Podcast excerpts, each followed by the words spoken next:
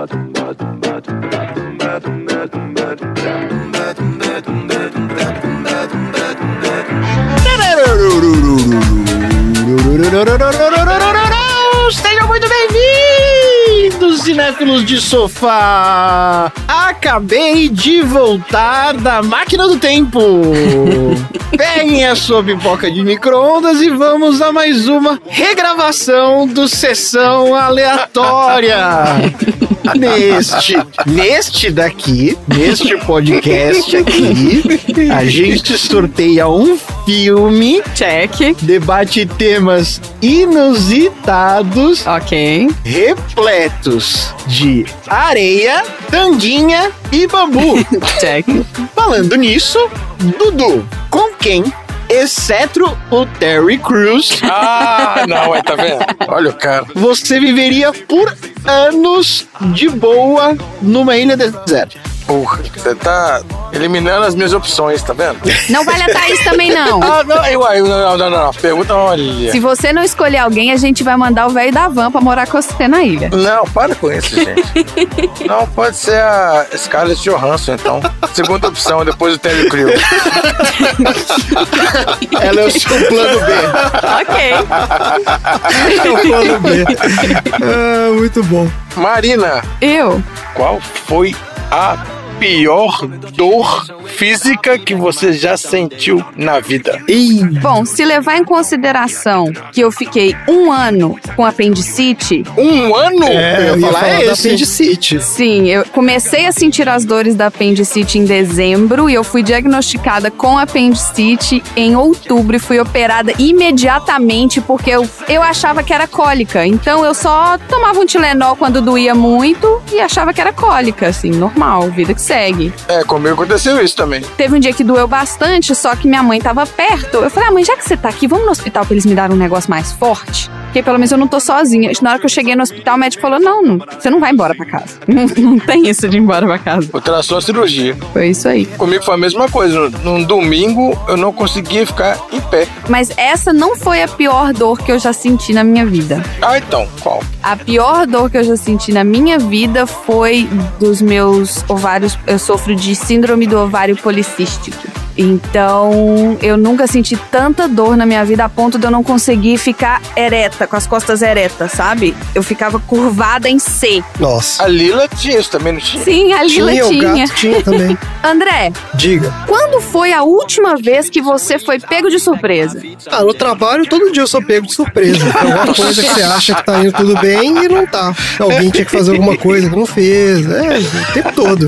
Ou você mesmo esqueceu de fazer alguma coisa que tinha que fazer. É, É, a rola história da minha vida. É, não, tirando o trabalho, né? Porque isso acontece com todo mundo. Recebe aquele e-mail assim, tipo, ai, cadê aquele negócio que você tinha falado que entregar hoje? Ah, não, daqui a Ah, pouco, é daqui nossa. uma hora. E aí. Não, tô trabalhando nisso. Nem me fale. É, eu tive um episódio desse semana passada, fiquei sem dormir quase. Não deixou ninguém dormir também, não. É. Tom, Diga. você perguntou pro Dudu aí qual que era a companhia dele pra ficar na ilha deserta, né? Agora eu vou te perguntar o seguinte: e pra você voltar pra civilização, quem que é a companhia ideal aqui? Mas eu vou te dar três opções, ó. Pode ser o Tom Hanks náufrago, pode ser o Bear Grylls ou pode ser o Matt Damon perdido em Marte. Qual desses três que você escolhe aí pra você acha que tem mais chance de você voltar vivo da ilha deserta? Eu vou escolher o, o Tom Hanks. Porque o Tom Hanks é um cara comprometido. Que quando ele voltou, ele ainda voltou e entregou a correspondência que ele tinha que entregar. Ah, é verdade. E você, se bobear, você ainda faz amizade, né? Com, a, Exatamente. com um toco de madeira. Uma bolinha. É, faz amigos. Então é isso. Vamos fazer uma fogueira junto com o velho bebum e tocar fogo na pipoca. Fazer fogueira com velho bebum era tipo fim de semana na minha família.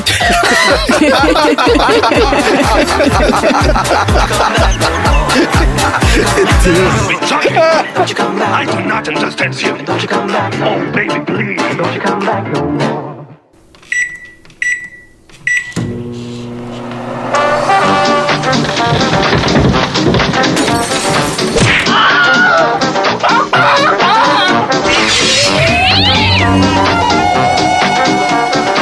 Sessão aleatória.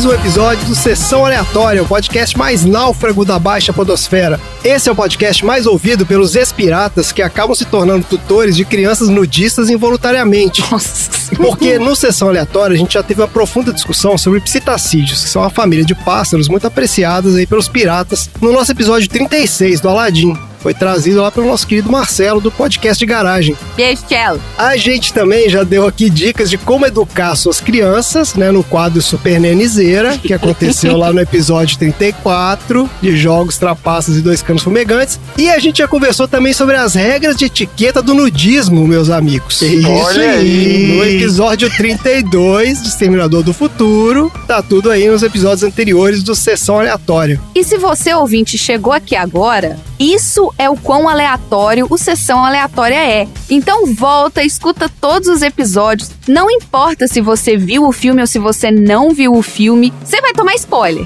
tá? Então assim, se você não viu o filme, você vai tomar spoiler. Mas se você não tiver visto, você não precisa ver para escutar o episódio. É isso que eu quero dizer. Você não vai ver mesmo? Não tem problema. Vai lá, a gente fala sobre o filme, a gente traz assuntos completamente aleatórios. Você sabe o que é uma penheta? Olha. Pois é. Se você escutar alguns episódios pra trás aí, você vai descobrir o que que é. Ou saber tudo sobre o Palio Wiki. Esse foi o ápice da aleatoriedade mesmo. Mas é isso mesmo, Marina. Foi uma ótima lembrança sua, porque assim, a gente fala do filme, mas o filme é a entradinha pra abrir o apetite, entendeu? É pra atiçar a curiosidade. Mas o prato principal vem depois, né? Que são os assuntos aleatórios, que é onde a gente traz aprendizados importantes aí que mudam a nossa vida.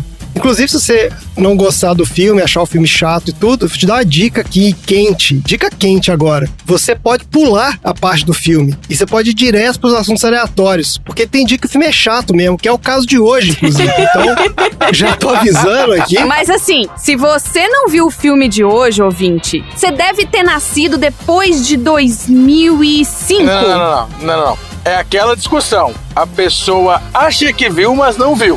Tem isso também, tem isso também. Isso é verdade. Já falou, ele já falou sobre isso. É, tem isso. Ó, vamos ver então, porque o filme de hoje é A Lagoa Azul, um dos maiores clássicos da sessão da tarde que marcou a vida de vários adolescentes dos anos 80. Esse filme saiu da lista da Marina. Agora, Marina, eu quero ver você explicar por que a gente viu esse Não, a filme. gente não viu esse filme, né? Porque a gente não viu já filme. viu. viu. A gente já viu sim, todo mundo. Tá bom. Então, queridos ouvintes, eu coloquei aqui no meu baldinho de pipoca pro sorteio dessa semana vários filmes que eu assisti na sessão da tarde. Achei que era que você tinha assistido ano passado. Não, eu assisti os Batutinhas ano passado. Não assisti os Batutinhas ano passado. Ai, sei lá. Eu pus filmes que fizeram parte da minha infância barra adolescência, sessão da tarde, e é isso. E para você, ouvinte do Sessão Aleatória, para você, aleatorier, você não sabe, mas coincidentemente o filme Lagoa Azul, e é por isso que a gente tá fazendo todas essas referências, não são piadinhas internas de um outro episódio. Quer dizer, são piadinhas internas de um outro episódio que ninguém nunca vai ouvir. Porque ele foi o primeiro piloto de todas as sessões aleatórias. Aquele que foi ouvido por algumas pessoas e que nos deram feedback de, gente, melhor não, não continua com isso não, sabe? Volta pro PDG. Foi ouvido e foi odiado por todos os piloters aí que escutaram o negócio. e eu precisava colocar mais um filme na minha lista de sessão da tarde, botei o Lagoa Azul clássico do Sessão Aleatória. Não era o que eu queria que tivesse saído, mas saiu. E aí a gente tá aqui pra falar de novo sobre, quer dizer, pra você pela primeira vez, sobre o Lagoa Azul. É, pra gente vai ser um remember, né? Pra gente vai ser um remake, pra você vai ser, né, um filme novo. É igual quando a gente assiste aí o Scarface, é um remake que ninguém sabe que é um remake. Verdade. Então é isso, gente. Vambora pro filme então. A Lagoa Azul é um filme de 1980 dirigido por Randall Kleiser com roteiro de Douglas Day Stewart, baseado no romance de mesmo nome do Henry DeVere Stackpole, lançado em 1908. Esse Randall Kleiser é nada menos que o diretor do Grease, minha gente. Nos tempos da brilhantina. Olha aí! Um cara que gosta de falar sobre gravidez na adolescência, né?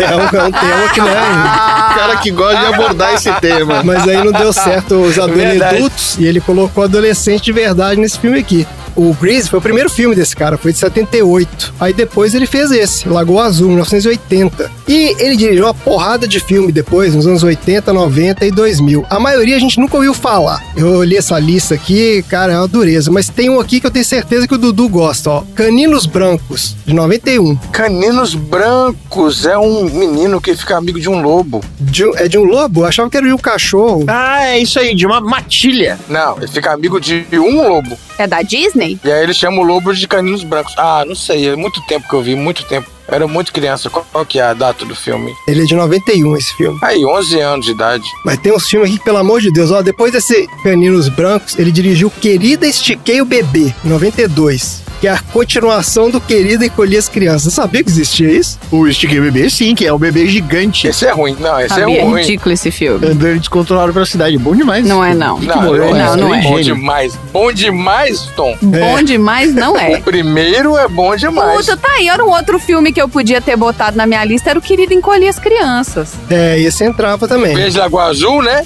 Gente, mas eu não botei o 2012 sem querer? É assim que funciona. É, a Marina leva a aleatoriedade aqui ao limite, né? esgarçando aqui os limites da aleatoriedade. É verdade. Aí tem os outros filmes nada a ver aqui. O filme mais recente desse cara foi o Chapeuzinho no século XXI, filme de 2006. Esse filme é com Henry Cavill. Chapeuzinho vermelho? É, é tipo um Chapeuzinho Gente, vermelho. ele é o caçador. Ele é o caçador desse filme aí, ó. Um Chapeuzinho no Achei que ele era século o XXI. Chapeuzinho. Tô colocando no grupo dos aleatórios. Ai, ai, olha só, a Lagoa Azul estrela Brooke Shields no papel da Emmeline, o Christopher Atkins no papel do Richard e o Leo McCare no papel do Pad, que é aquele pirata cozinheiro maluco lá. O bom desse filme é que o elenco é só isso mesmo, né? Que o resto é bicho. Aí tem golfinho, tem tubarão, tem arara, tem tudo nesse filme. Não, tem as dancinhas lá, os dos dançarinos do ritual. Ah, tem os caras do ritual, mas eles não estão acreditados aqui, não. Acho que é tudo figurante que pegaram lá na ilha mesmo. Ó, a Brooke Shields, ela era uma modelo mirim de sucesso. Ela começou a trabalhar com 11 meses de idade,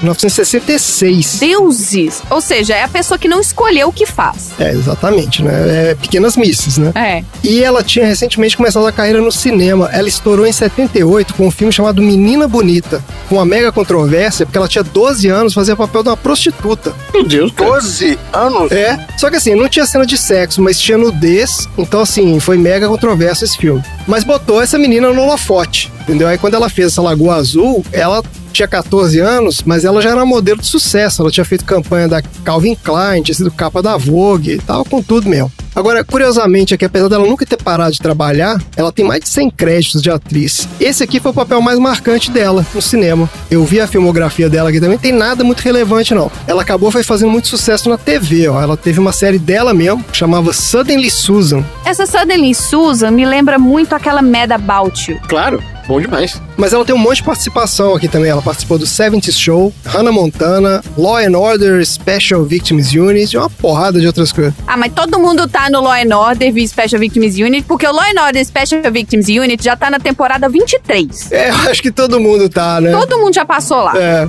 Como figurante, como defunto, como extra, todo Como mundo já defunto. passou lá. tá bom. E o Christopher Atkins, esse cara nem ator ele era, esse cara era instrutor de vela, ele nunca tinha atuado na vida, aí foi lá e fez o teste e ganhou esse papel aqui. Mas depois também não conseguiu fazer mais nada. O filme, quer dizer, nada muito relevante. O filme seguinte dele foi o Romance Pirata, de 82. E ele ganhou o Framboesa de Ouro de pior ator do- desse filme. Ai. E aí a carreira do cara foi pro saco, né? Ele até teve vários papéis aqui, mas tudo em produção de segunda e terceira linha, tem uns filmes de TV, muita tosqueira aqui. Ó, tem um filme aqui que você vai gostar, Tom. Ele fez o Locademia Funerária, em 1988 esse filme. Já Ah, viu esse, Locademia isso? Funerária? Não. Não. Te falar que é daí pra baixo a filmografia desse cara, viu? Mas ele fez uma participação na série lá, ó, no Suddenly Susan. Arrumaram uma ponta lá pra ele também. Mas só isso, esses caras não fizeram mais nada que presta, não. Então vamos lá, pra sinopse do IMDB desse filme. No período vitoriano, duas crianças naufragaram em uma ilha tropical no Pacífico Sul. Sem adultos para guiá-los, os dois fazem uma vida simples juntos. E é isso. Não, não. não. Fazer uma vida juntos, tá bom. A história é a seguinte: no final da era vitoriana, até aí tá certo lá o IMDB. Os primos Richard, de 9 anos, e Emmeline, de 7, estão fazendo uma travessia de navio de Boston para São Francisco. Vou abrir um parêntese aqui, porque isso foi em termos de amplo debate lá no tal do piloto sessão aleatória. Eu não entendi a geografia daquela viagem deles. Alguém fala alguma coisa ali que eles que eles estavam indo pra São Francisco, certo? São Francisco, é. San Frisco. Eu sonhei isso, eu não sei, mas ele- eles saíram de Boston, foi isso? Não, Ou eu sonhei essa parte? Eles estavam indo de onde? eu acho que eles estavam numa. Eles são de Boston. Horas de Vamos falar discussão. sobre isso, vamos falar sobre Opa, isso. por favor. Eles foram de Boston pra São Francisco de navio. Mas do nada, o navio começa a ir em direção da névoa. O navio pega fogo. Não, não, não, calma. O cara tava armazenando explosivo perto da cozinha. É por isso, é porque começa a pegar fogo o navio do nada, eles estão indo em direção a essa névoa, aí todos os tripulantes abandonam o navio, né, loucamente, no meio da confusão, o Richard e a Emeline acabam entrando num bote salva-vidas junto lá com o cozinheiro, que é o Pad, é um cara, né, digamos, um pouco rústico. Daí o navio tava inexplicavelmente levando uma carga de pólvora, como disse o Dudu aí, né? Isso. que acaba explodindo. Então, assim, o navio obliterado, e segundos depois, né, mesmo ouvindo o capitão claramente chamar por eles, o Pad consegue a proeza de se perder dos demais botes salva-vidas. Daí, horas depois, já com a névoa dissipada, o Pad, o Richard e a Emeline chegam numa ilha paradisíaca, mas sem nenhum sinal de civilização por perto. E com alguns poucos pertences que eles trouxeram do navio, montam um pequeno acampamento. Daí o Pad começa a ensinar as crianças a sobreviver, né? Tudo vai bem até que o Pad acaba chapando um melão com um barril de cachaça que ele acha lá na ilha e morre afogado.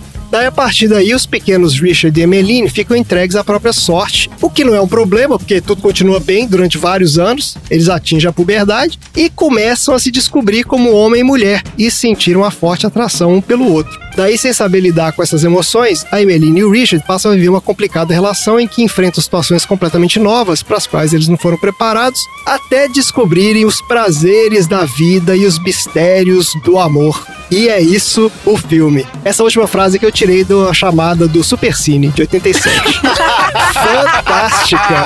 É, Ai, ai. é isso aí. Excelente. É isso o filme, gente. E aí? É isso aí. É aquele filme que todo mundo acha que viu, mas não viu. Exatamente. É, exato. Agora eu quero que vocês contem pros ouvintes, gente, qual que história é essa de filme que você acha que você viu? Porque o filme. Bom, primeiro que ele é muito maior do que eu imaginava que ele fosse, né? Não, provavelmente ele é muito maior do que o que passava. Porque assim, todo mundo viu esse filme na sessão da tarde. E na sessão da tarde, passava a versão light do filme, né? Sim. Isso. E na sessão da tarde passava o 2. Tem isso também. De volta à Lagoa Azul. E aí, por exemplo, tem um lance, uma parte do filme que eu não fazia a menor ideia que existia, que era o lance dos aborígenes lá. Ah, pois é. Não, e o negócio mesmo do pirata tá com os meninos em vez da mulher. Porque todo mundo que a gente conversa fala que é- era uma mulher com duas crianças tal, e apareciam os piratas depois. E não é esse filme. O filme que passava na sessão da tarde pesadamente mesmo era o outro, né? Era o De Volta à Lagoa Azul. Então todo mundo viu aquele achando que era esse aqui, né? Ou associou na cabeça que era esse aqui. Mas provavelmente esse aqui também passou na sessão da tarde. Eu fiz essa pesquisa aqui, passou muito, inclusive. Só que ele passava mutiladaço. Porque esse filme, ele, esse filme, na verdade, assim, não tem nada de erótico, não. né? Ele se vende meio como um filme erótico, mas não tem nada muito de erotismo, não. Mas, por outro lado, pra sessão da tarde, né, tem lá os meninos pelados, ela aparece pelada, né? Tem insinuação de sexo, tem, tem masturbação, tem algumas coisas aí que, digamos que pra sessão da tarde, a Globo dava aquela tesourada aí. Então acho que nesse sentido aí é meio isso mesmo. É um filme que todo mundo acha que viu, mas não, não acho que realmente viu o filme como ele foi lançado. E essa parte que vocês falaram aí dos aborígenes e tudo, é um dos problemas desse filme, né? Esse filme ele tem algumas coisas que ele não leva a nada, esse plot aí dos aborígenes, né? É uma daquelas Foi coisas que completamente aleatório. Cria ali uma tensãozinha, mas não leva É a lugar nenhum. Quando o cara escreveu o livro, ele dá uma ênfase na questão dos aborígenes, porque era o conflito entre dois povos. Só que no filme os caras limaram isso.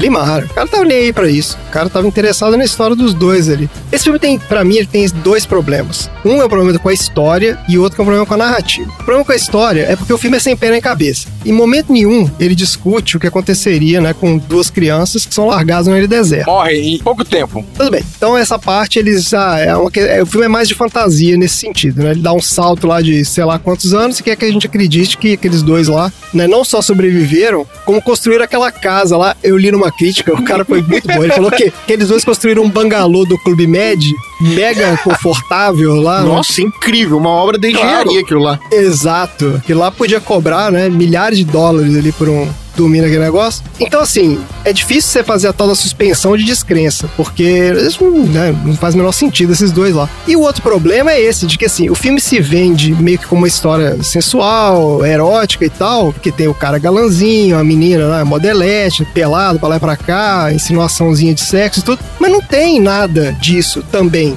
Então, assim, não tem conteúdo erótico, não, não tem cena hot dos dois. É só insinuação mesmo, meio que fica nisso. E eu acho que chega a ser até broxante, entre aspas, essa parte erotizada do filme, porque eles têm mentalidade de criança. É, muito é estranho. verdade, nossa. Então, quando você bota essa infantilidade deles junto com o erotismo. Mas é broxante você viver com aquele moleque. broxante é ter que dividir a ilha com aquele Eu acho que moleque. ela demorou foi muito pra tacar o coco nele. Bom, todo mundo já tinha visto esse filme porque a gente, né, viu para esse piloto aí de sessão aleatória que a gente comentou e tal. Gostaram do filme? Alguém gostou desse filme? Isso que eu queria saber. É um filme completamente diferente do que eu assistia para entretenimento quando eu era jovem. Então, assim, Pra mim era um filme novo.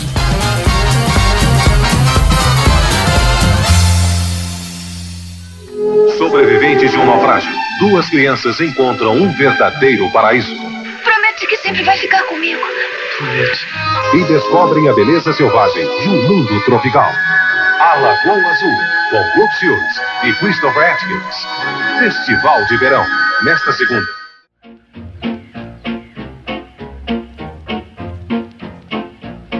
Então, beleza, gente. Vamos falar um pouco da produção desse filme. Esse filme não tem muito o que falar, meu, né? É meio Não. isso mesmo. Mas tem umas histórias de produção interessantes aqui, ó. Esse filme é a terceira adaptação dessa história pro cinema. A primeira foi em 1923. Teve um filme mudo ainda.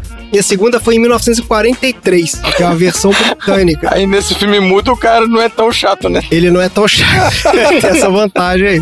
Essa segunda versão, de 43, foi uma versão britânica. Essa tem no YouTube. Qualidade tosquérrima, cara. Mas dá pra ver. Dá pra ter uma ideia do que é o filme. Ele é baseado no mesmo livro, mas a história muda um pouco. Tem um rolê lá com os bandidos, chegam na ilha, aí eles descobrem que o carinha lá tá pegando pérola, aí eles querem pegar as pérolas do cara, depois querem sequestrar a menina. Mas esse é o 2. Não, então, esse é o filme de 43, que eu vi o pedaço dele. Então, mas então eles juntaram o um com o dois. Ah, porque o 2 tem essa história desses bandidos também? É, o 2 é a mulher com os meninos e os bandidos vão atrás de alguma coisa na ilha mesmo. Ah, então, olha aí, os caras juntaram. Mas esse filme aqui, esse, esse primeiro não tem nada a ver com isso, né? Esse primeiro é outra história. E esse Randall Glazer, esse cara se formou pela University of Southern California, se formou em cinema. Curiosamente, essa foi a mesma faculdade que o George Lucas frequentou. E curiosamente foi na mesma época. E curiosamente esses caras eram colegas de quarto. Então esse cara era colega de quarto do George Lucas na faculdade. tá. Olha só. E eles chegaram a fazer uns projetos de faculdade juntos e tal. Ele se formou um ano depois, que o Jorge Lucas, em 68. Daí ele começou a carreira de diretor fazendo uns curtas e uns filmes pra TV. Inclusive, um dos curtas que ele dirigiu chama Foot Fetish. Fica aí a dica pra nossa aleatória aí. Olha aí!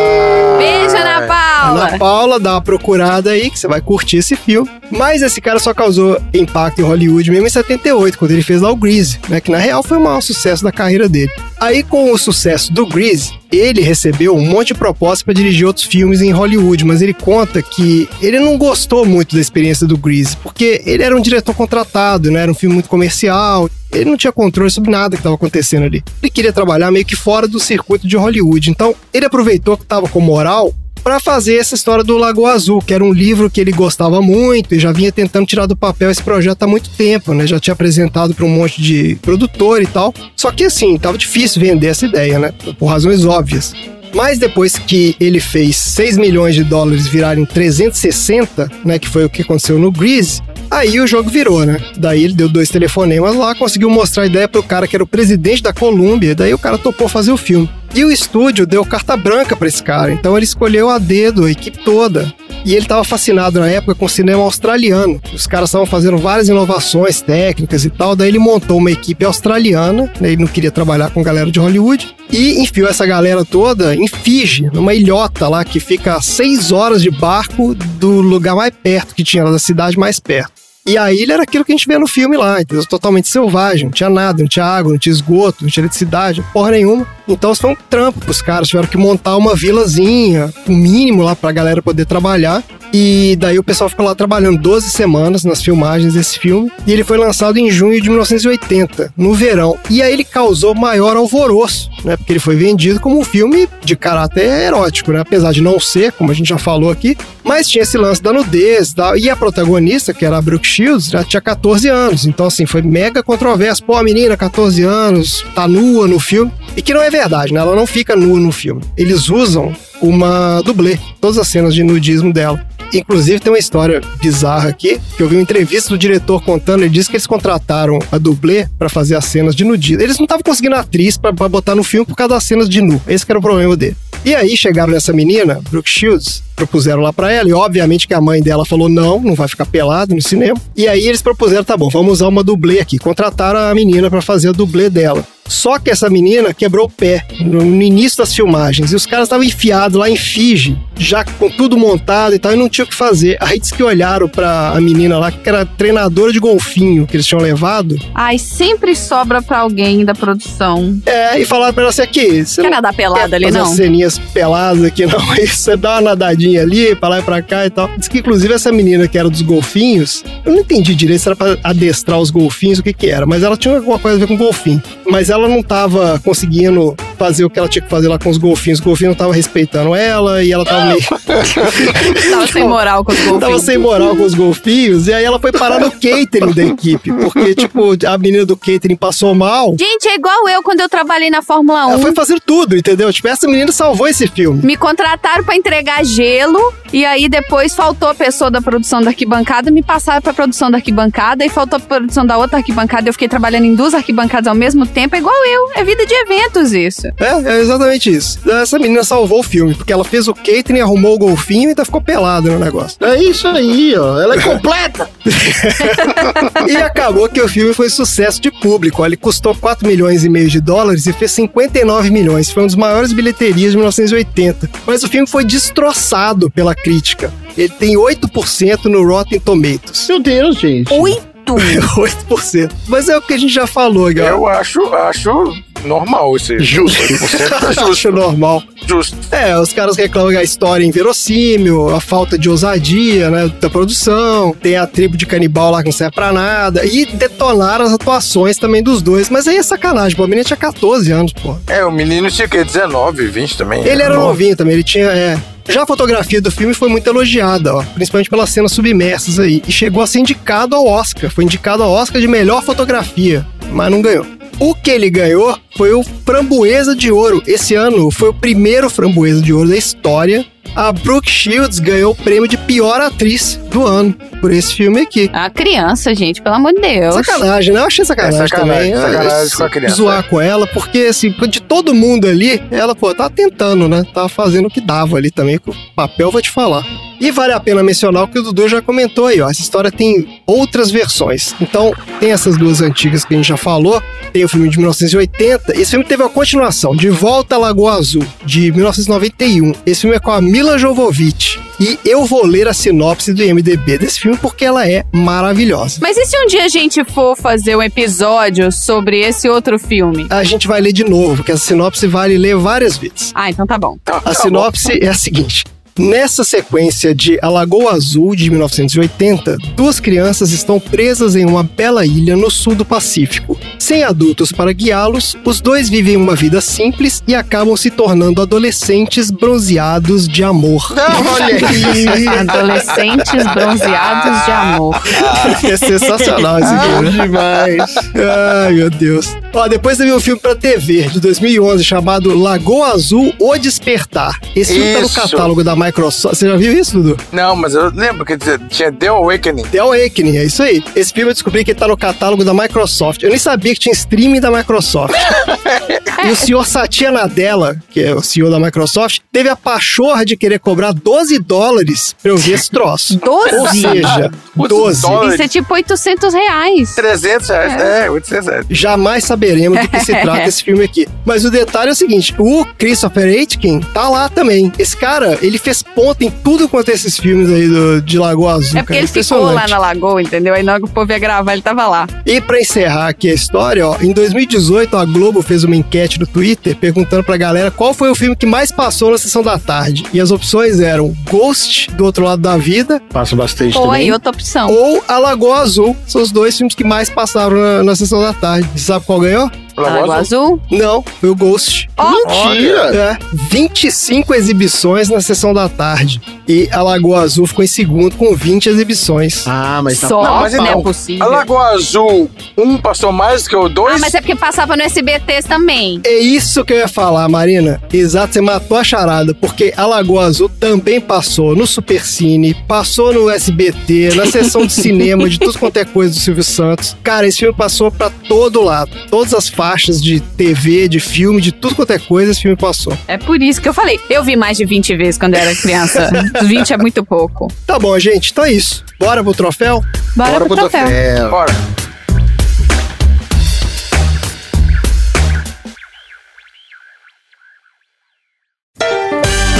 Troféu aleatório.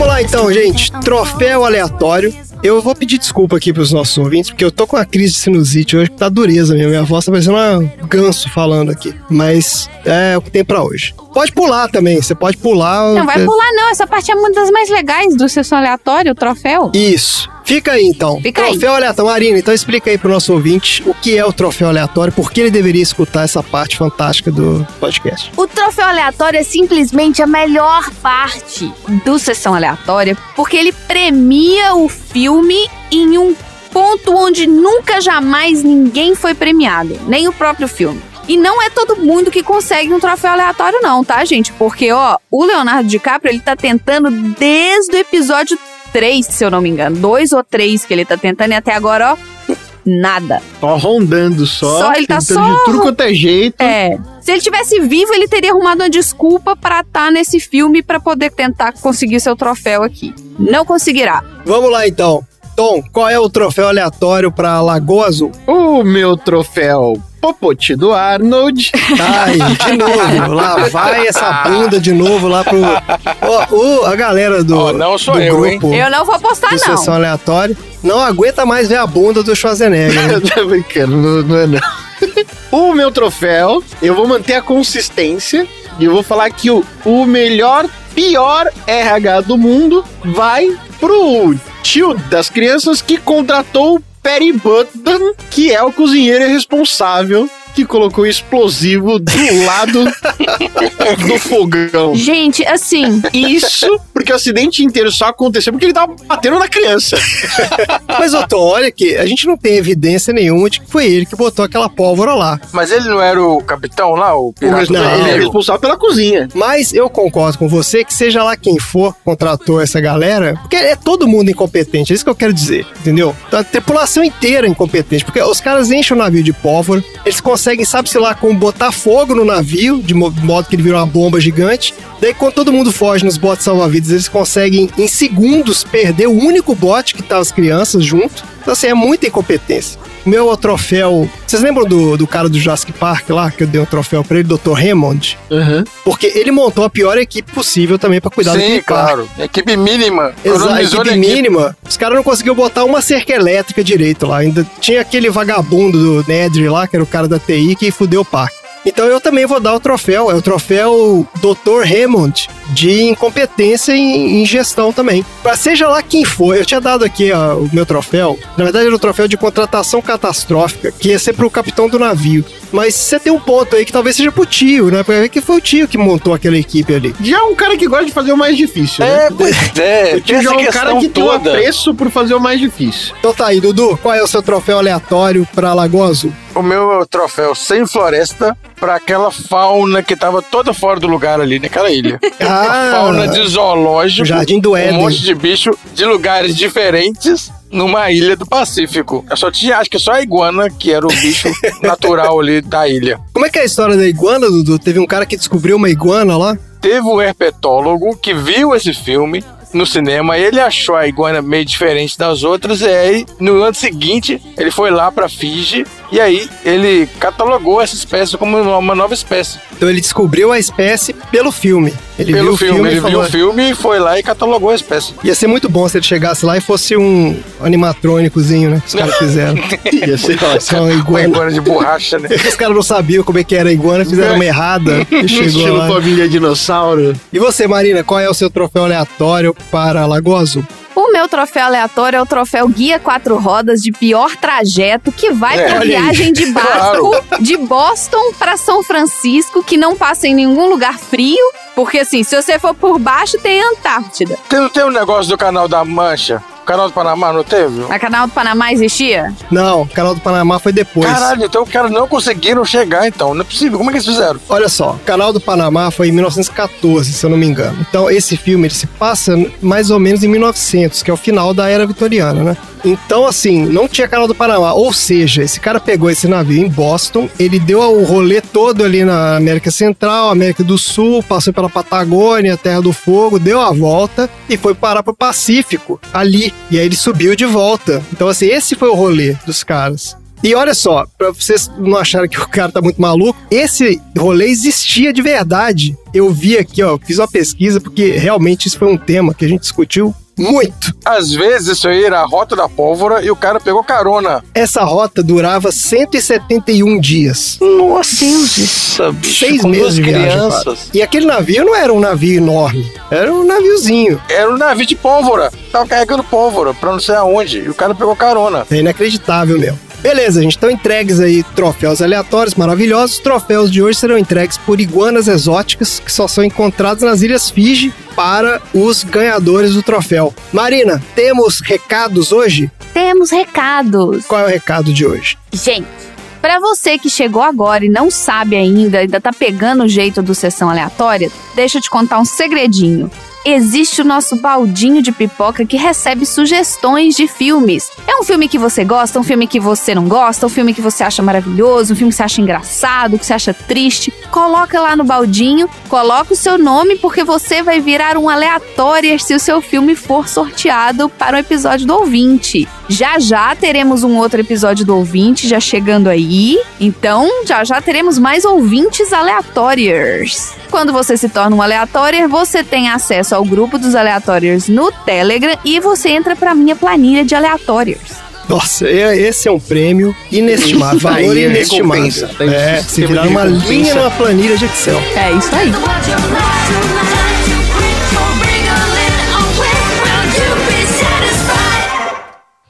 Nesta segunda, na sessão da tarde, a Lagoa Azul. Eles cresceram sozinhos num verdadeiro paraíso. Promete que sempre vai ficar comigo. E juntos vão descobrir as maravilhas e perigos da vida selvagem e os mistérios do amor. Meu coração tá batendo tão rápido. O meu também. A Lagoa Azul, com Brooke Shields. Nesta segunda, na sessão da tarde.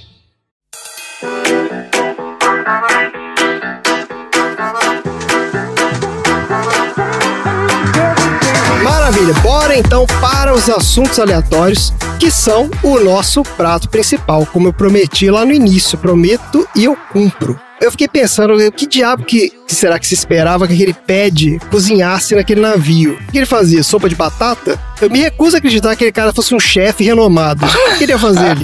Ele abria alguma lata e botava na panela. Uma lata É de quê? enlatado e Ervilha? com batata. aí. Feijão. Essas É. coisas Feijão que não... enlatado. Tá bom. Então é isso. Então, sopa de feijão enlatado é o nosso prato principal de hoje. Vamos lá então para os nossos assuntos aleatórios, começando com Dudu. Qual é o assunto aleatório da semana? O meu assunto aleatório é sobre um personagem do filme que causa altas confusões ali. O peixe pedra que a Emeline pisa. Ah, é Ah, verdade. o peixe olha pedra, e dá aquela confusão toda de tem que Eu levar ela quando eu na... era pequeno, eu tinha morrido de uma medo. confusão. E que você morrer de medo e com razão. Por quê? Vamos lá. Vou falar primeiro do peixe pedra. O peixe pedra é o Sinanceia verrucosa, um peixe da família dos Sinanceídeos. Além do nome peixe pedra, ele também. Olha só que legal esse artigo aqui. ó. O animal também atende por peixe sapo.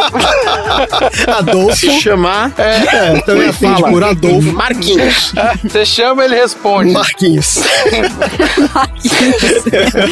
Ah, Marquinhos Bobby Brown. atende por peixe sapo, bem como freshwater bull roach, freshwater stonefish, scorpionfish, waspfish e bull roach na língua inglesa. Pra vocês que você não sabe inglês, eu acabei de falar. Tá, tá ótimo. Continua sem Olha saber, só. na verdade, mas tudo bem. Ele é encontrado na Nova Zelândia, na Austrália, em algumas regiões do Brasil, por isso que o Tom tinha medo, e também no Oceano Pacífico e no Índico. Ah, então esse tava na geografia certa. Desse aí tá junto com a iguana, tá certinho lá no filme. Trata-se de um peixe que é solitário e territorialista. Costuma permanecer quieto sem se mexer, o que permite que as suas presas se aproximem e não os vejam. Então ele é confundido facilmente com pedras ou corais. Com relação às características corporais, ele mede entre 30 a 60 centímetros, relativamente grande. Belo peixe. Tem a cabeça grande, com sete espinhos no opérculo, e a boca também é grande e uma mandíbula saltada. O opérculo é aquele espaçozinho na cabeça do peixe onde fica a guelra embaixo. A nadadeira dorsal espinhosa é curvada para dentro e o último raio dorsal mole é ligado por uma membrana com o pedúnculo caudal. O pedúnculo caudal é aquela parte do peixe que é mais fininha entre o corpo e a cauda. Esse é o tipo de coisa que você não vai esquecer. É, pedúnculo dorsal. Você não vai esquecer. Você acabou de aprender o que é um pedúnculo. A cor desse peixe depende do habitat e até mesmo da idade dele. No geral, é possível ver um tom marrom escuro, amarelo pálido, com manchas negras, marrom escuro ou cinza, e também pode ter uma coloração esverdeada, tipo uma pedra rochosa, e ele, com uma certa frequência, é pisoteado por pessoas de maneira acidental. Então não é incomum acontecer, não. Muito cuidado andando entre pedrinhas aí. Por ele ser solitário, na época de reprodução, é o único momento que ele se agrega com outro indivíduo do sexo oposto. E aí, quando atinge a maturidade sexual, a fêmea coloca os ovos no chão do recife e o macho fertiliza esses ovos. Os ovos são grandes e os filhotes já nascem bem desenvolvidos. Quanto ao dimorfismo sexual, as fêmeas são maiores que os machos e a alimentação desses peixes consiste em outros peixes menores, crustáceos, alguns insetos e tipos de plantas.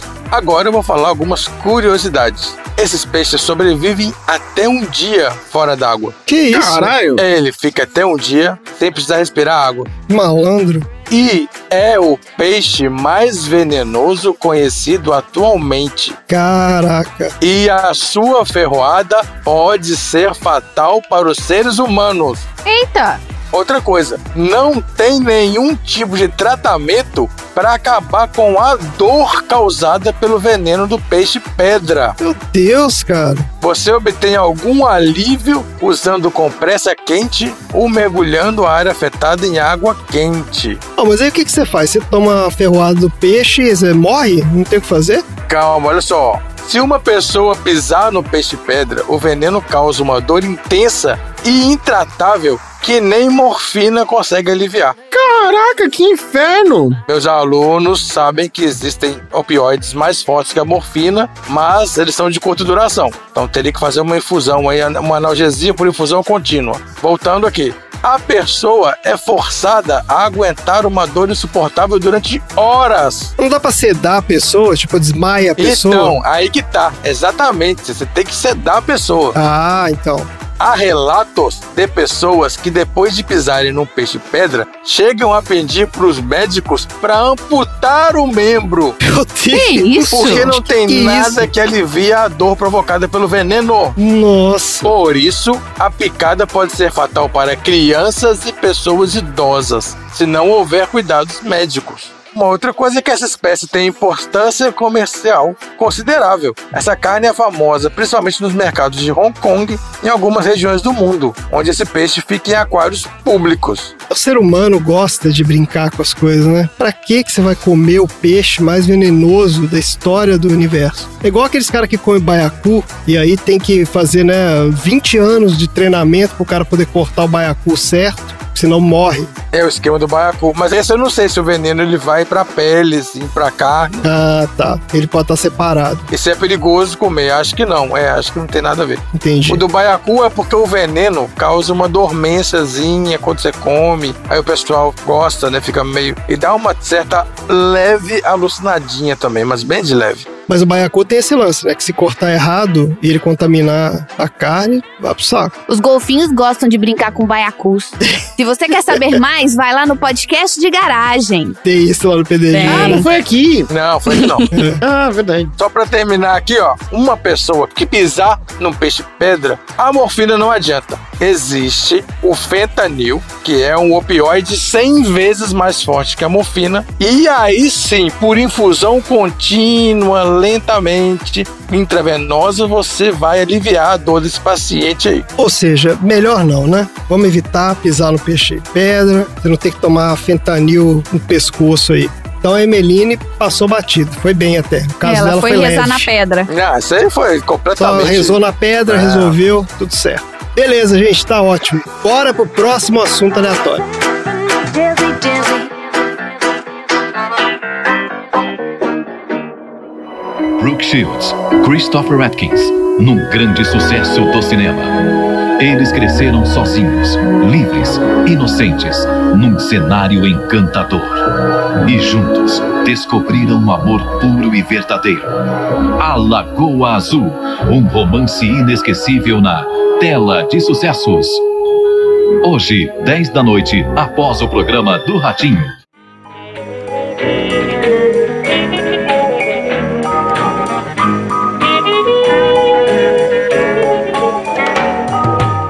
Marina, qual é o assunto aleatório da semana? Aqui estou eu hoje trazendo mais um tema que assola o universo das pessoas que têm útero para esse podcast. Ah, Então, eu queria pedir para todas as pessoas que não têm útero que façam perguntas de coisas que vocês não sabem. Não assumam nada. achei que você falasse pra quem não tem útero Ah, não, fica mas aqui- calado. Fica Ah, calado é, e enche o saco. Eu preferia ficar. Não, mas sabe por quê? Eu vejo gente com esse comportamento de ai, quem não tem. No uterus, no opinion. Gente, se as pessoas sem útero forem isoladas, forem escorçadas desse jeito, Não tem diálogo, né? não tem diálogo, exato. Então, assim, pessoas não assumam nada. Eu sinto que, assim, às vezes as pessoas ficam com medo de fazer perguntas ou acham que alguma coisa é óbvia quando ela não é. E eu lembro que uma das coisas que eu mais fiz na minha facu na época que eu fiz faculdade de engenharia, que eu era uma das poucas mulheres da sala, todos os meus amigos me faziam milhares de perguntas de coisas bestas, como quanto tempo dura a menstruação? Como que funciona isso? Como funciona aquilo? As pessoas não sabem, não têm ideia. Ó, minha namorada falou que tá menstruada tem 14 dias. Ah, Uma colega de sala fica perguntando isso, o cara vira pra você do lado e pergunta quanto tempo dura essa menstruação. Não, já eram. a- Não, não, não, não. Já eram meus amigos de faculdade depois de um tempo e a gente criou intimidade o suficiente pra eles me fazerem perguntas de mulher. Tá bom, tô ligado nesses amigos da faculdade. O que é isso? Climaço! Que é Ao vivo! Qual é o assunto? Denúncia! Vamos, vamos lá, vamos pra esse assunto aleatório.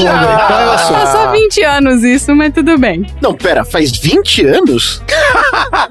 20 anos o quê, gente? O que, que Eu tá entrei falando? pra faculdade de engenharia em 2004. Ah, bom. Vai fazer 20 anos, quase 20 Tá anos. bom. Falei, ah, achei que sua avó tinha levado você na faculdade de novo. Ao contrário do que muitas pessoas acreditam, não existem sintomas de gravidez nos primeiros dias após a fecundação. Então eu quero falar hoje sobre a surpresa para Emeline, que foi a sua gravidez. Ah, Não, vou perguntar. Levantei a mão aqui, pera aí, levantei a mão aqui. Tem mulher que relata que começa a passar mal, tem enjoozinho logo no começo. Sim, os primeiros sinais surgem só quando o embrião implanta no útero. Isso acontece de uma a duas semanas após a, a relação sexual da concepção. Ah, entendi. Olha só, no cachorro são seis dias. É plantação do gato, cachorro gato. Aqui, quando eu falei que sem útero pode perguntar, não é pra comparar a gente com cachorro, não, tá? Só pra Não, falar. só, tá, tá, só informação aqui. Seis dias de plantação do Não, embrião. acho legal. Mas é isso mesmo, assim. Não é imediatamente que você começa a ter os sintomas, mas eles podem começar de uma a duas semanas após a concepção. Do momento que esse embrião se implanta no útero até mais ou menos a 13 terceira semana de gestação, o organismo da pessoa gestante passa por várias alterações e há um substancial aumento na produção de hormônios. Grande parte dessas mudanças é o que provocam os tais sintomas de gravidez. A maioria dos sintomas mesmo surgem a partir da quinta ou sexta semana de gravidez. Ou seja, a Emeline começou a ter todos aqueles sintomas mais ou menos no- na metade do segundo mês de gestação dela. Uma curiosidade, gente, quando a mulher, você pergunta pra mulher com quantos meses você tá, ela responde assim, 32 semanas, 27 semanas, 12 semanas. É porque tudo acontece tão rápido no corpo da mulher que você não pode contar por meses. Você tem que contar por semanas. As coisas vão mudando de semana a semana. Então, os cálculos na cabeça da gestante ficam sempre com semanas. E quando você começa a contar quantas semanas a pessoa está grávida? Entre uma menstruação e outra, numa pessoa com ciclo normal, ela tem quatro semanas entre dois períodos menstruais. No meio dessas quatro semanas é onde acontece a ovulação, é no período mais fértil da mulher. Mas ela pode engravidar a qualquer momento dentro dessas quatro semanas. Em alguns momentos é mais fácil, em alguns momentos é mais difícil, mas em qualquer momento pode acontecer a gravidez.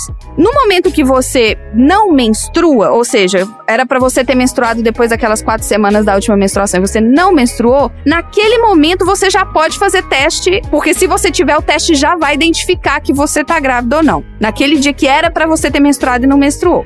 E quando você recebe o sinal de positivo, você conta as semanas a partir da última menstruação, mesmo que você tenha engravidado duas semanas depois da última menstruação. Então, por exemplo, se a mulher menstruou, duas semanas depois ela engravidou e duas semanas depois era para ela ter menstruado, mas ela fez o teste e tá grávida, qualquer médico vai diagnosticá-la com uma gravidez de quatro semanas naquele momento e não de duas semanas. Ah, Por isso que hoje existe um burburinho muito grande que está acontecendo aqui no Texas, nos Estados Unidos, da lei do aborto, que eles voltaram de 12 semanas para 6 semanas. Você tem que abortar antes de completar 6 semanas. Só que 6 semanas são 14 dias depois de uma menstruação atrasada. não deu nem tempo, né? Não dá de... tempo da mulher saber que engravidou ou não. Então é isso que tá dando maior confusão aqui. Mas eu quero falar dos primeiros sintomas da gravidez. Em uma ordem cronológica, os primeiros sinais e sintomas costumam ser, na maioria, tá, gente? Não, ah, mas eu não tive. Ah, mas a minha mãe foi diferente. A maioria. Ocorre um pequeno sangramento, depois um atraso menstrual, depois cólicas abdominais, depois dor nas mamas, depois aumento no volume dos seios, alteração na aparência dos seios, enjoos, salivação excessiva, prisão de ventre, barriga inchada, fadiga e sono, vontade frequente de urinar, desejos alimentares, alterações no paladar e no olfato, intolerância a odores fortes, aumento dos gases intestinais, tontura, alteração do humor, dor de cabeça, corrimento vaginal, cravos e espinhas e por aí vai. Mas, Marina, isso que você falou é em quanto tempo? São nas primeiras semanas? Isso vai acontecer nos primeiros seis meses. Quando eles acontecem, pode ser que cada pessoa pule um ou outro, mas essa é a sequência, porque é a sequência hormonal que o seu corpo está sofrendo. Ah, acontece, a sequência é essa, mas o tempo depende de cada pessoa. Então, querido ouvinte, depois que você escutar esse episódio, liga pra sua mãe, agradece, pede desculpa, porque olha o que você fez ela passar. Liga pros seus irmãos e manda pra eles, ligarem pra sua mãe também, porque né, se você tem irmãos, ela passou por isso mais de uma vez e ela ainda ama vocês mais do que tudo. Vamos lá. O que, que acontece em 100% dos casos, e eu vou explicar os causos que as pessoas contam de diferente. 100% dos casos, atraso menstrual. Toda mulher grávida atrasa a menstruação, mas nem todo atraso menstrual é gravidez.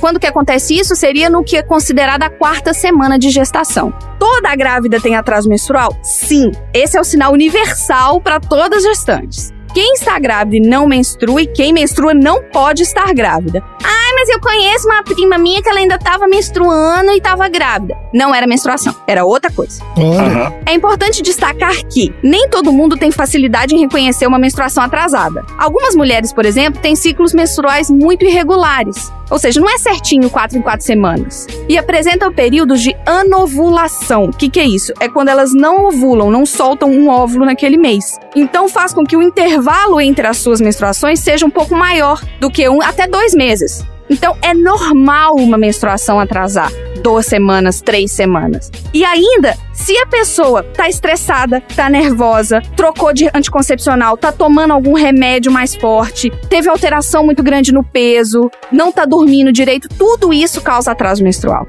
Agora imagina você tá num país que teoricamente a lei era o aborto na 12 segunda semana, eles voltam para seis semanas. É, inviabilizou, né? É o que eles chamam de fetal heartbeat. Que eles falam que na sexta semana você consegue escutar o coraçãozinho. Bullshit. Eu vou falar hoje só dos sintomas mais comuns, tá? O aumento do tamanho dos seios acontece com todo mundo mais ou menos na quinta semana. As mamas das gestantes ficam com muitas sensibilidades maiores e tem uma sensação muito grande de inchaço. E isso acontece porque alterações hormonais estimulam o desenvolvimento das glândulas mamárias, preparando-as para o período de amamentação depois do parto. Então, na hora que o neném nascer, o corpo já tem que estar pronto para alimentar ele. O job não acabou. Você só estava cozinhando no forninho, agora você vai ter que cuidar pro resto da sua vida, entendeu? É. Ouvintes, se vocês tiverem perguntas, podem mandar. Náuseas e vômitos. Tem gente que fala, ah, mas eu não tive náusea, não tive vômito, não passei mal, não vomitei. Mas é muito comum. 70% das gestantes sentem enjoos no primeiro trimestre. Então, começa mais ou menos na sexta semana e pode ir até a décima segunda semana. E 90% das grávidas já não tem enjoo nenhum depois da 18ª semana. Então, o famoso calma que vai passar. E passa. Para 90% passa. E se você, amiga, tá grávida, eu espero que você não seja os 10%, que não tem nada pior do que enjoo.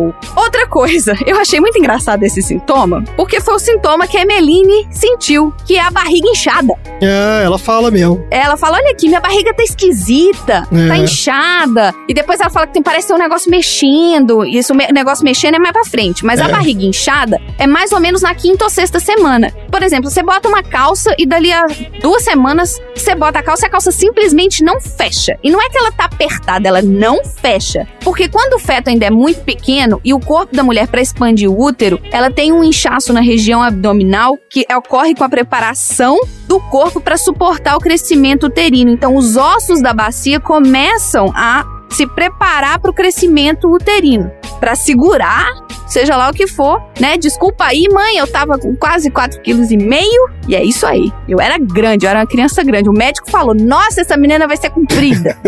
Tá ótimo. Mas esse inchaço, ele é um sintoma que pode ser confundido como um sintoma pré-menstrual, tipo assim, ai, nossa, eu tô inchada, eu vou ficar menstruada. Então não dá pra saber, não é, né? E não, como ocorre a partir da quinta ou sexta semana, e quinta ou sexta semana é mais ou menos quando a pessoa menstruaria, então é difícil saber. Também tem o cansaço e o sono excessivo. A partir da quinta ou sexta semana, parece que as pessoas gestantes não conseguem ficar de olho aberto. O aumento do sono é muito comum. O seu corpo dá sinais que ele precisa de descansar com mais frequência. Você quer ir pra cama mais cedo, tem mais dificuldade de acordar do que o normal e durante o dia quer ficar tirando soneca, sabe? Pula o almoço pra tirar uma soneca, porque não dá. O cansaço e o sono na gravidez também ocorre por alterações hormonais, principalmente da progesterona, que age diretamente no sistema nervoso central e nos sistemas respiratórios e cardiovascular. O cansaço é um sintoma do início da gravidez que habitualmente desaparece no segundo trimestre. No entanto, ele retorna com tudo no final da gravidez, que é quando o bebê já se encontra grande e pesado. Então, além de você estar carregando um puta peso,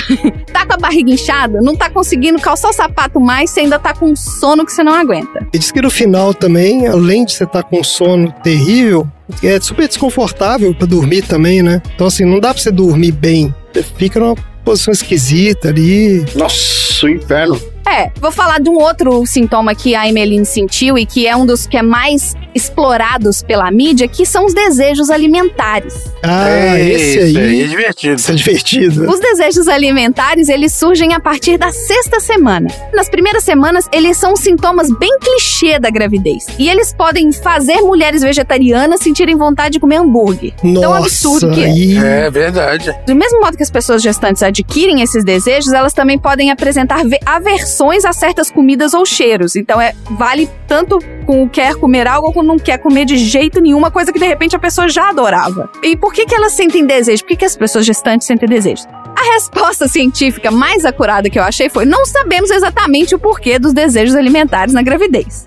É isso aí. Mas, provavelmente, eles surgem devido às alterações emocionais e ao aumento do hormônio progesterona e do HCG. Hum. O desejo de comer substâncias que culturalmente não são considerados alimentos, o que acontece como, por exemplo, tijolo, gelo ou terra. Que? Ah, Algumas grávidas têm vontade de comer tijolo, gelo ou terra, de é acordo com muito específico o tijolo. É muito específico. Quando né? ela sente Nossa. vontade de comer algo que não é considerado alimento, isso é chamado de picalamácia. Fica aqui? Quando esses desejos estranhos.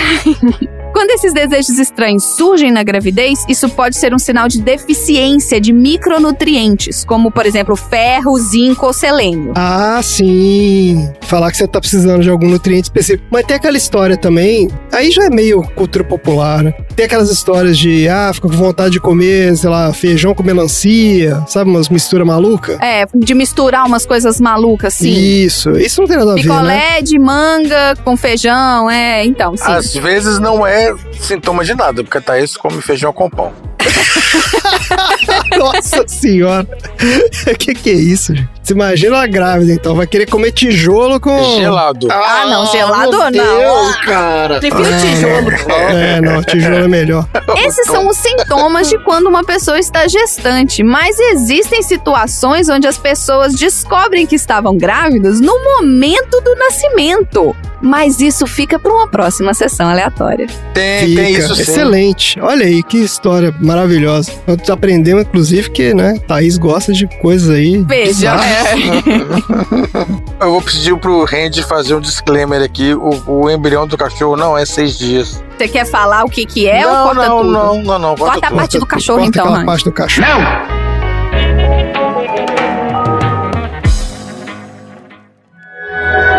Quando o assunto é sessão da tarde, muita gente lembra de cara desse filme. Promete que sempre vai ficar comigo. Prometo. Quem já viu a Lagoa Azul vai matar as saudades.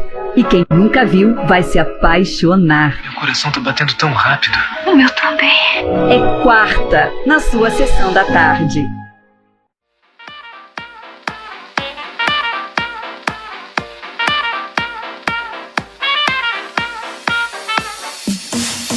Vamos lá, Tom. Qual é ó, a energia lá em cima, Tom? Tô sentindo que esse episódio aqui tá meio... Isso, gravidez, bebezinhos, é muito legal. Já tá ótimo. Tá ótimo. Tá bom. É, não tá ruim não. Tá o bom. filme é que é energia baixa. É, o filme. O filme que é, é o bad filme vibes. que é bad vibe. Chato pra cacete. Vamos lá, Tom. Qual é o assunto aleatório da semana? Uma das grandes coisas que acontecem no filme é justamente o momento em que as crianças crescem e elas começam a passar por alguns momentos esquisitos.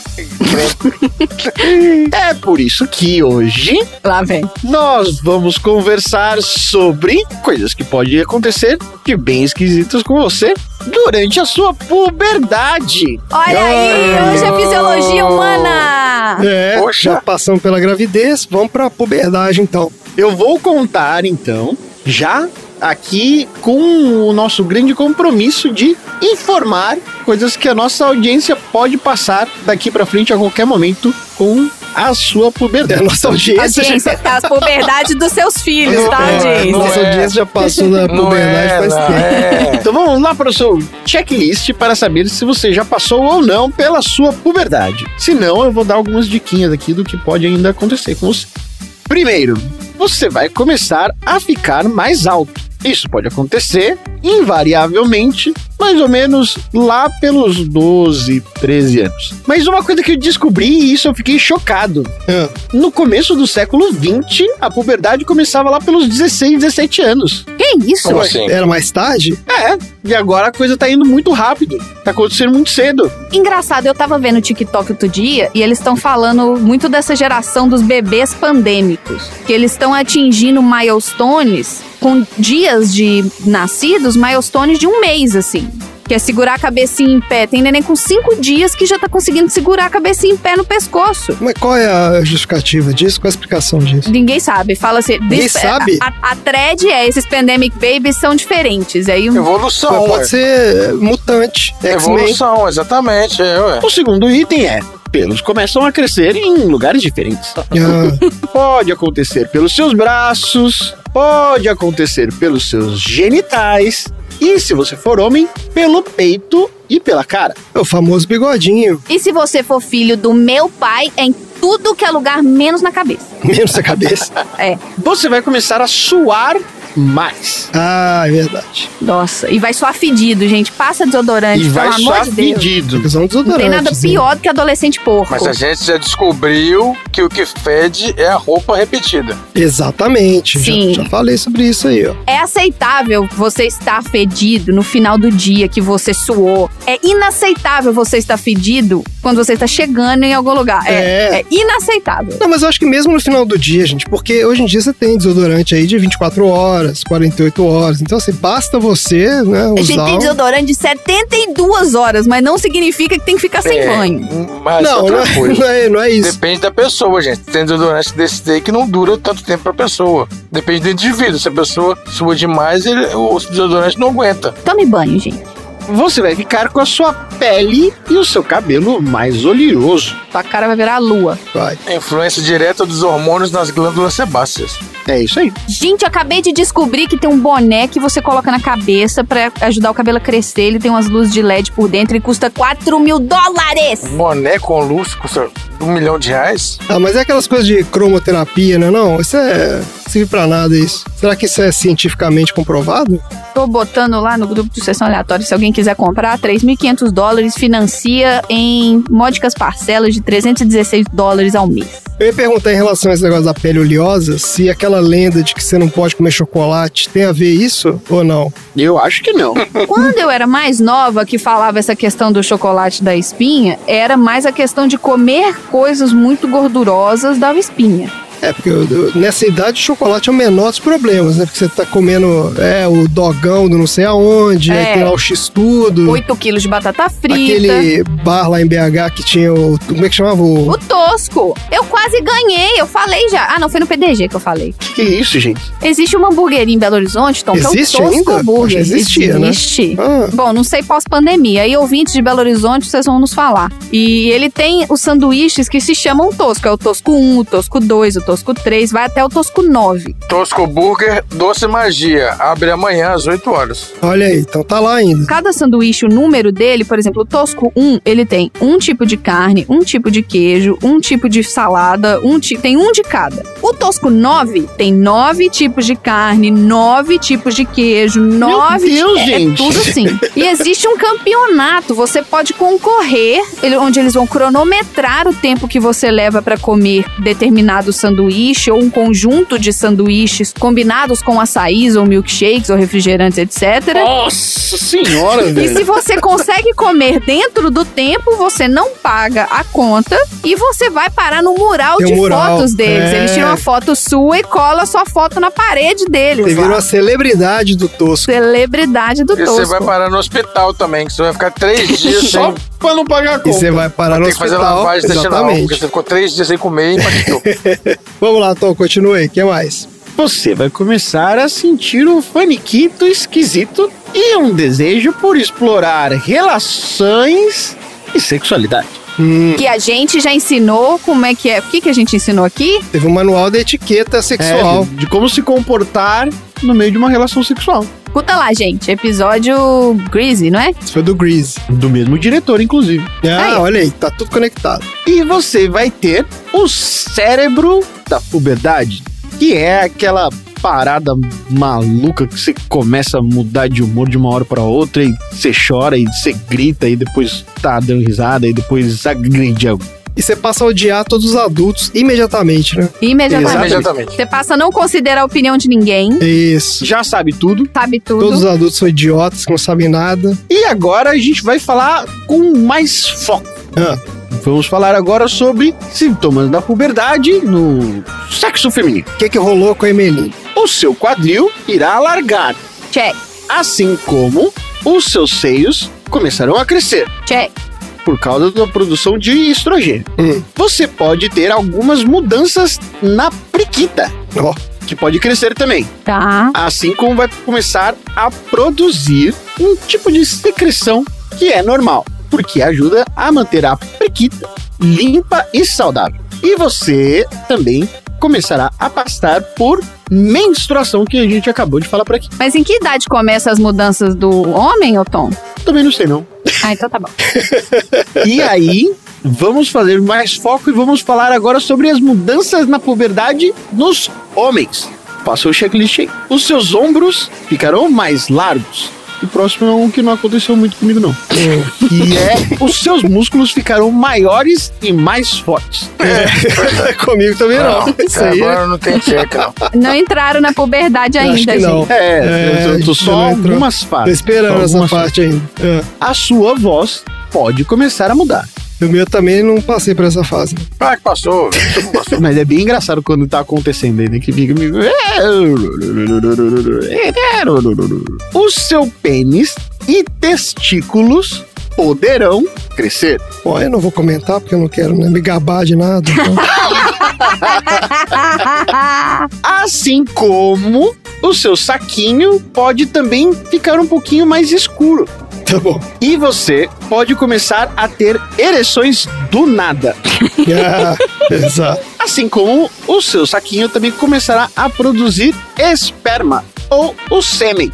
E, por fim, você pode começar a ter alguns sonhos molhados, que é às vezes também conhecido como poluição noturna, que é quando o homem acaba ejaculando sem querer no meio da noite. Mas ele acorda ou ele não acorda? Não, nem sempre. Não, ele você, acorda vai- depois. você sonha, entendeu? Só de manhã. sonha, É. na hora que você acorda, você... Pô, Ai, que bosta. Tá, é isso. entendi. É. Você que ligou, vai ligar pra sua mãe pra agradecer dela ter te parido. Depois você agradece ela também dela ter trocado sua roupa de cama, dela ter lavado sua roupa de cama nojenta. As meias, as meias. Você acha que a gente não sabe o que você fez com as meias? A gente sabe. Bom, na moral, mano, essas são umas paradas meio esquisitas, velho. Essa meia essa é uma lenda urbana também. Marina, esse negócio de meia não, não existe, não. Eu nunca ouvi falar isso também. Não é não que bota creme na meia e enfia o negócio Creme na meia? Não, tá maluca? Não, eu nunca isso, tá doido? Eu não faço ideia do que você tá O que você tá falando. falando? Eu nunca fiz, gente. É só fofoca. As meninas acabam tendo a puberdade mais cedo. E a gente tem que aturar essas crianças enquanto a gente já tá na adolescência. Em alguns casos, pode acontecer entre 10 a 12 anos de idade, enquanto para os homens podem acontecer com até 5 anos de diferença, a partir dos 15 anos. Para quem é canhoto, a puberdade vem mais tarde. E quem é ambidestro? Aí vem mais cedo. Não há nenhuma explicação do porquê, mas quem é canhoto, a puberdade pode vir mais tarde. Coisa do capeta mesmo, né? E é isso, minha pau. Tá aí, excelente. Lições de vida. Hoje aprendemos muito sobre o ser humano, aprendemos sobre dor, aprendemos várias coisas hoje. Dudu, o que, que você aprendeu hoje aí? Eu aprendi que pra canhoto a puberdade pode chegar mais tarde.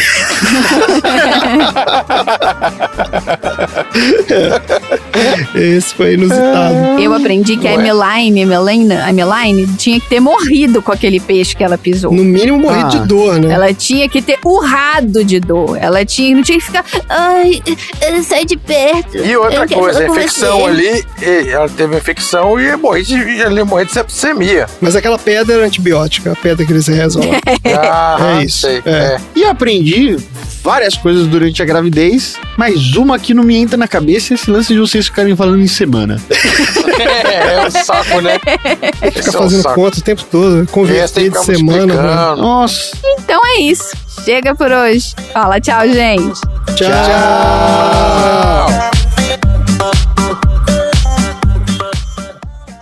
Fim da Eu tô começando a achar que deve ter ouvinte aqui do Sessão Aleatória que é aluno do Dudu, sabe, gente? Tem Porque ele não. falou, meus alunos sabem. Não, eu sei, mas olha só. Mas eu vou te falar outra Vai coisa. cair na prova, viu, gente? Peixe pedra. Não, vai cair na prova. Pior que vai cair. Não, peixe pedra não. Ó, Mas tá vendo? só. Sessão aleatória, vocês têm que escutar todos. Perdúnculo. O que, que é o perdúnculo? É. Responde aí, Não coloca é aí. perdúnculo, não é com R, não. Não, Pedúnculo. não, não, não é isso, não. Não, para com isso. Penheta. Olha só.